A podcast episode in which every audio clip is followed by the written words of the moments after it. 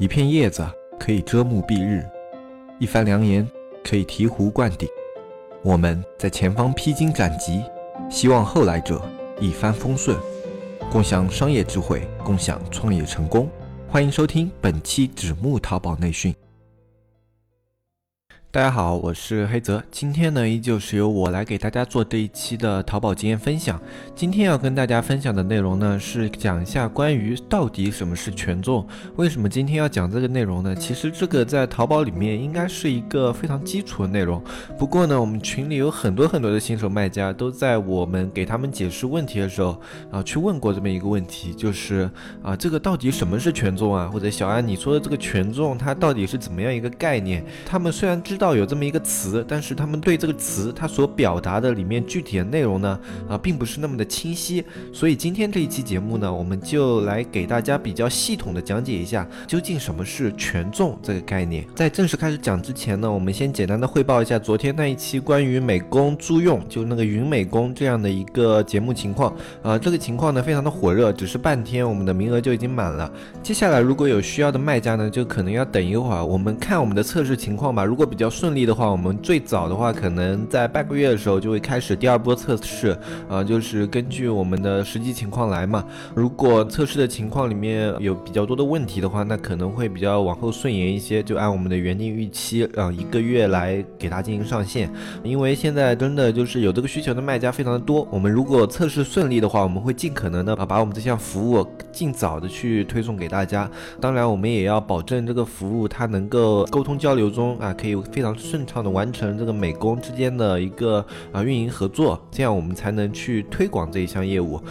那么我们接下来讲今天的这个内容，就到底什么是权重。权重这个概念其实你单从概念上来说的话，它是很好理解的一个东西。权重呢，它就是指在一堆事物当中，本来是一堆评级事物，你要给它比较出一个轻重。那我们淘宝为什么会有权重这么一个概念呢？因为我们淘宝的它展示位置是有限的，而它一开始展示的第一页展示的量肯定要比第二页的大，那么相对来说第一页它所占的比重就会比第二页的比重要重，那就是它的权重比较高，就它在一堆评级的商品中给你拉出了一个高低划分，这样的话它就产生了一个权重的概念。权重这个概念它不光产生在淘宝里，在所有有竞价排名的机制当中它都会有权重这么一个概念。就好像我们在读书的时候，考试考的分数高的那些同学他在前面，这就表明他在排行榜上拿到了更高的权重，这个意思概念其实是一样的。就好像你的商品如果它的表现比较好，拿到了高的分数，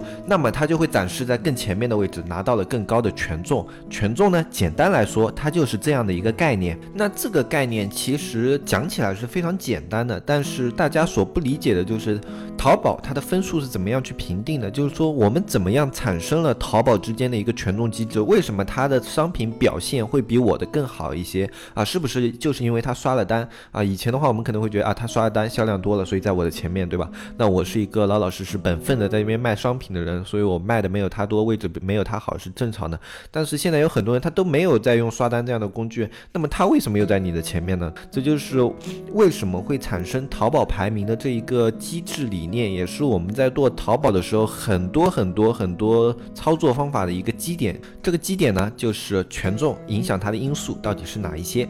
在最早的时候，淘宝的权重因素它非常简单，就像很多人理解的一样，它的影响它权重因素就是销量因素，然后以及一部分的上下架因素。销量因素和上下架因素我们怎么来理解？销量因素的话很简单，你卖的高，所以你的产品位置就会排在前面，那么这就是销量拿到了分数，然后销量的分数影响了大部分的比重，所以销量占了淘宝这时候大部分的权重，这也是当时刷单盛行的原因。然后在当时呢，还有一个上下架权重。上下架权重怎么来说？我们以一周为区域去划分，在你上架的那一刻就是你的上架时间以及下架时间。在你的产品越临近你的下架时间，你的展现机会就越大，因为淘宝它需要让所有的商品都有一个比较公平的展现机会嘛，所以它提出了这个上下架机制，就是你在下架时间你的产品就会越靠前。这样子的话呢，有什么好处？在一个固定的区间范围以内，比如说我们这些商品的销量都是1000，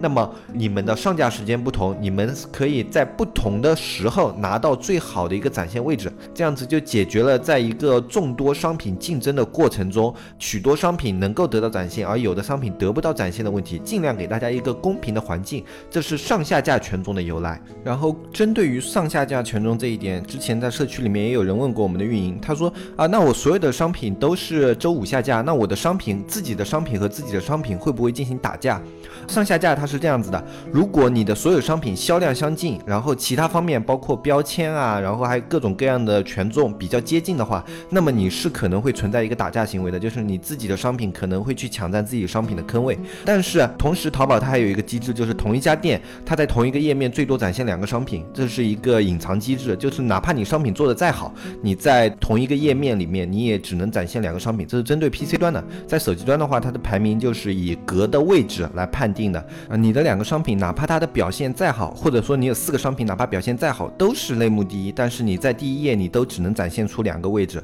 这是它为了防止有某些大店垄断，它才提出了这样的保护机制，就是在一页或者是几页的范围之内你顶多出现两个商品，这是淘宝一个很久之前就有的一个规则，这是一个反垄断的机制啊。然后在这样的情况下呢，如果你的商品都是在周五，而且你店里5-6个商品的销量相近，权重相近啊，人气标签什么都接近，那么你这时候就可能出现两个商品拿到了位置，其他商品拿不到位置这样的情况，其他商品就非常的靠后，这样子的话就会自己和自己店铺的商品打架。但是如果你的商品是主款商品2000个销量，然后你的辅助款什么的只有200或者500个这样的销量，这样的时候它的商品是不会进行一个打架的，因为这时候你单纯在销量这个权重来讲，你们都没有在一个区间里面进行竞争，就是他们两个之间跨度实在太大了，哪怕有上下架的权重给它辅助，它都达不到你前面那一个商品的那种位置啊。这样的时候它就不会形成一个商品之间互相打架，因为他们的区间是不同的。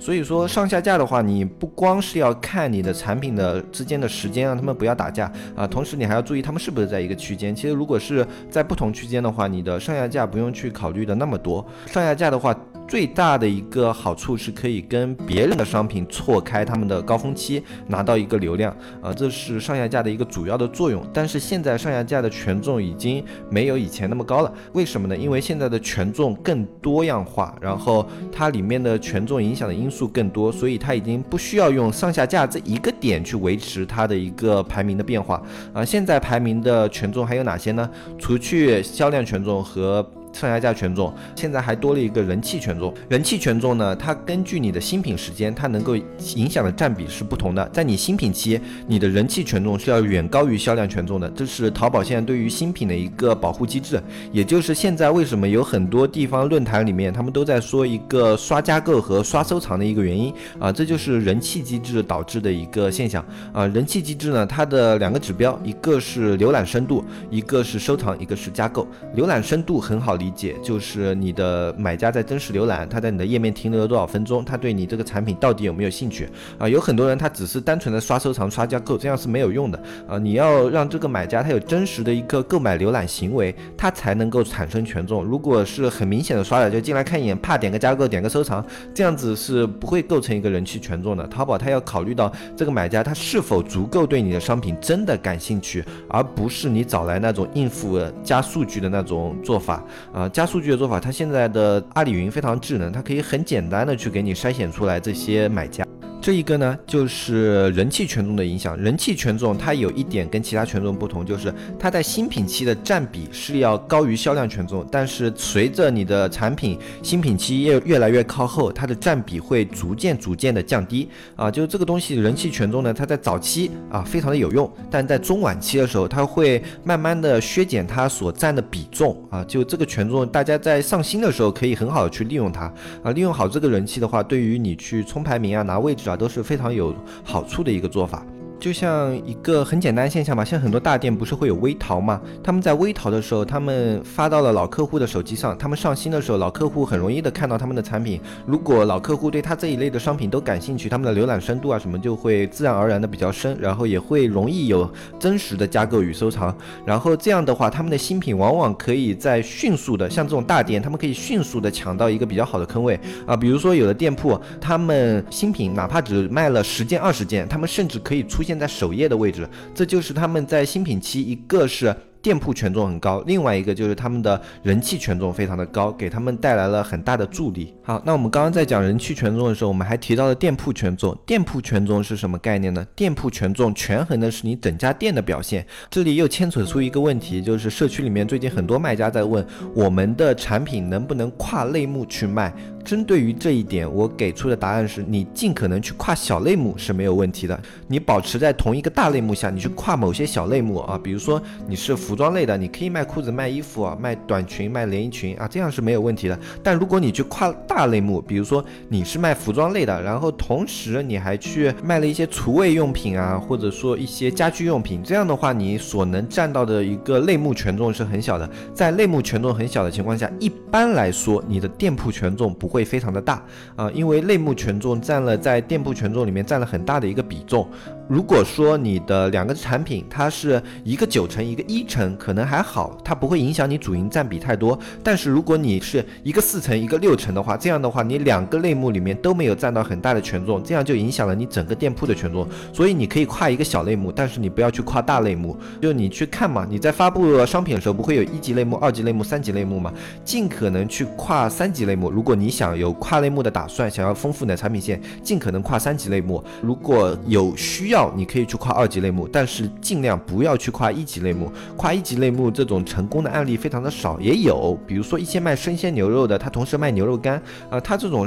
也是比较特殊，因为他两个虽然是两个不同的大类目，但是他都是在卖牛肉这一个品类，是因为他专注于牛肉，他也是有部分权重可以拿到的。但是如果你两个类目跨的毫无关联的话，这种情况下是很难拿到很大的一个类目权重的啊。那么我们接下来回来说店铺权重。店铺权重的话，影响它的主要是这么几点，一个是你店铺的等级，一个是你店铺的层级，同时还有你店铺的一个动销率以及 DSR。 DSR 很简单，就是平时你买到东西的时候那几个评分啊，物流啊、描述相符啊，还有卖家服务啊，就各种各样的一个评价啊，这个评价构成了一个 DSR， 也就是一个售后评价体系，也就是平时你在看店铺的动态分吧。 DSR 是很直观的因为它会给你指标，就是你超出了行业均值，或者是与行业持平，或者是低于行业均值，尽可能去做到高于行业均值，这样的话你的 DSR 的权重一般是比较高的。然后在 DSR 的权重保证的情况下，你还要去保证店铺的动销率权重。动销率权重是怎么样呢？我们可以看到有的店铺是这样的，它店内有个40-50款宝贝，但是它只有2款宝贝是在卖的，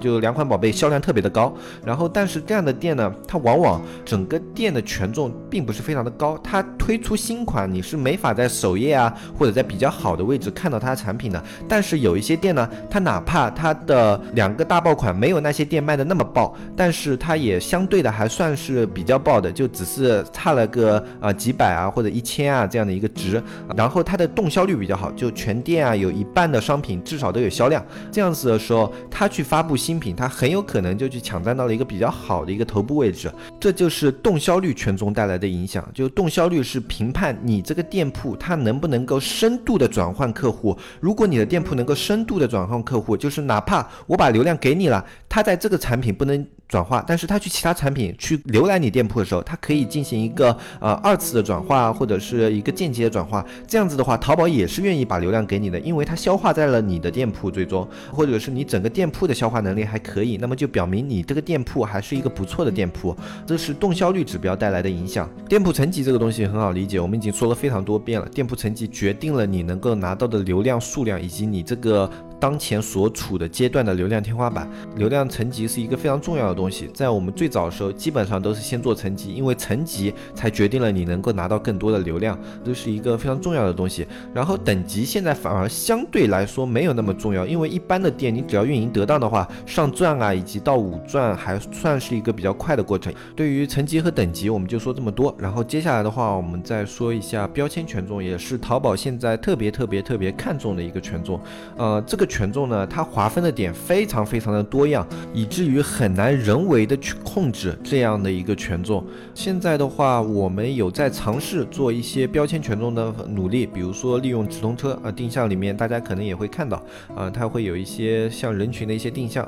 还有精准人群，这都是我们对于标签权重去进行权重加深的一个尝试。事实证明下来呢，就是直通车它之前这个精选人群对于标签权重呢确实是有一定的作用的。而且这个作用可以明显的感受到，这也就证明了标签权重这个东西它确实是真实的存在于它整个权重体系之内的。这个权重它是这样的，比如说我们之前也说过，在讲直通车的时候也说过，你买高价位的物品以及低价位的物品，它会给你的账号生成一个权重，这个权重呢它不一定是100%的，比如说你经常偏向于买一些高价的东西，你有70%的东西买的是高价，然后有一些你不太在意的，比如说衣服啊或者是一些小饰品啊，你喜欢买一些比较便宜的，有30%的低价，这样的话呢它给你推荐的时候会给你推荐部分高价部分低价，它这个标签不是绝对的100%，而是一个百分比的，它会根据你的浏览行为去给你推荐相应的比重的一些产品，然后这也就导致了这个标签更加难以控制的一个原因。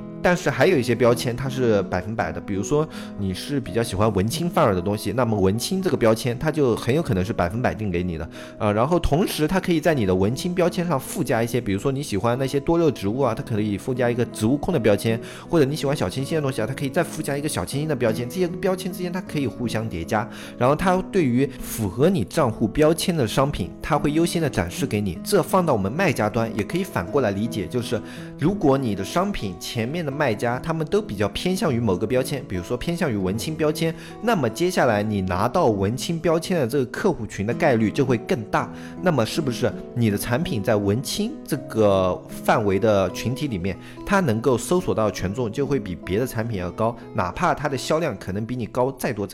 这个标签权重如果够大的话，你也可以把它的那些产品位置压到下面，这就是标签权重的一个作用。这个作用是和千人千面同步推出的，也是淘宝去杜绝刷单的一个最早的一个尝试，它当时是同时出了一个刷单的稽查系统以及千人千面这两种计算机制。淘宝平台逻辑基点也非常简单，它当时是解决两个痛点，第一个痛点是解决自己的平台本身销量为王的一个状态，就是当时你只要有高销量你就可以占领最好的坑位它是解决掉这个问题，然后在解决掉了销量为王这样的现象之后呢，它还要去处理刷单，所以出了稽查机制它是非常有针对性的去出了这两套系统，而且这两套系统也最后被证实了非常的有效。刷单从那以后可以说是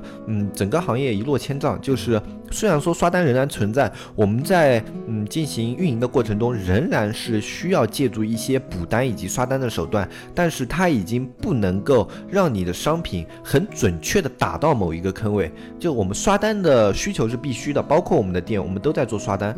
就我们会讲好听一点嘛，就补单，这个补单呢作用是根据我们的运营目标来定的，但是以前的刷单它是你想要做到什么样的位置你只要刷多少单就可以了，以前刷单就是这种粗暴可能有的卖家朋友刚刚进入淘宝的话没有经历过那个年代那个年代可以说去做淘宝的话就一片灰暗，那时候的运营只懂一件事情，刷单，就只要你会刷单，那么接下来的话你的整个淘宝的运营都会非常的简单，而如果你不会刷单，就是那时候你拼死了去干可能都不会做到一个很好的效果或者当时还有一种情况就是你会开车，当时的直通车的PPC 的产价比是非常的低的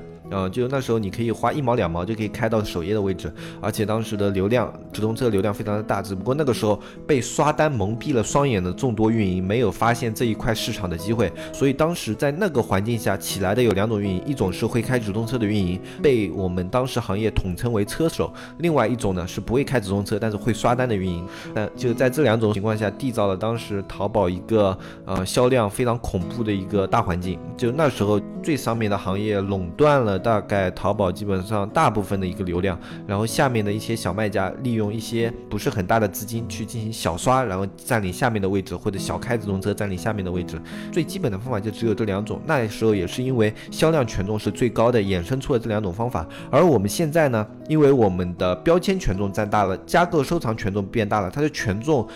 维度多维化了，所以我们现在去做的方法也是多元化的，比如说我们开直通车不是一味的去开销量，我们需要去做这些精选人群的标签，以及我们需要去开一些定向来去维持这个商品在某些位置的表现，这是我们现在去做这些推广的一些思路。如果你现在自己在做一些运营的尝试的话，这也是你要去改变的一些方向。权重这个东西说起来非常的简单，但是你要去吃透它的话是一件非常困难的事情。因为可以说，如果你吃透了它，你就等于是有了一套完整的体系去解决掉你去做商品坑位的方法。比如说，如果你能够透过淘宝的数据去摸透它这个标签怎么生成啊，这个标签它怎么运作，然后你又摸透它的加购收藏数据到底占了多少比重，你就可以很好的去控制掉它这些商品的表现，以及现在那些第一位的商品它是怎么样的表现做到了那个位置。当然这些数据都是不透明的，你顶多能够借助到一些工具看它的流量占比，但是具体它是怎么去操作这些流量，怎么占到这个流量坑位，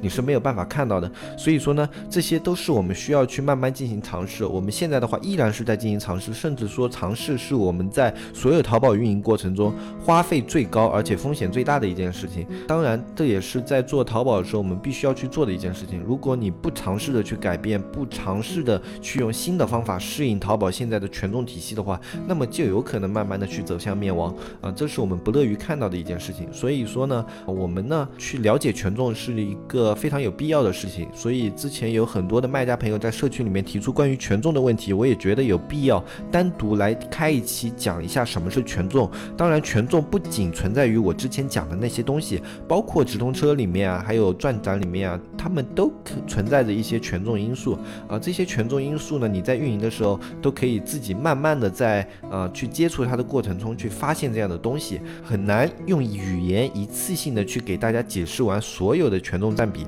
但是你自己在做的过程中你就会有这样的体会。那么今天这一期节目的话，我们就简单的给大家介绍到这里。然后如果你对于权重的一些点啊还比较模糊，或者是某些地方的权重啊你想要去进行深一步的了解的话，你可以跟我们的小安联系，或者去社区里面进行一个反馈。这样子的话呢，我们会去考虑在社区里面做一些文章的更新啊，以及或者我们以后再开一期节目讲一些比较有典型性的一些权重问题。至于我们社区的加入方法非常简单，看我们下方的详情页，里面有小安的微信，添加微信指木电商的拼音就可以加到我们小安。小安会给你安排怎么样加入社区。现在加入社区是298一年，已经没有了之前的内测活动。然后现在今天正式开始了，我们也会把我们的一些视频和音频内容开始更新在社区里面。里面的音频内容呢会比较的短一些，但是都是一些针对一些问题，我们会进行一个简单的梗概然后社区里面的内容相信也是可以帮到大家。关于我们云美工的尝试呢，我们会在接下来有了进一步的突破以后，然后再跟大家在节目里面进行一个汇报到时候可能会有一些使用卖家的一些回访啊，还有一些谈话内容在里面，大家可以期待一下那么今天这一期节目我们就说到这里，我是黑泽，我们下期再见，拜拜拜拜拜拜。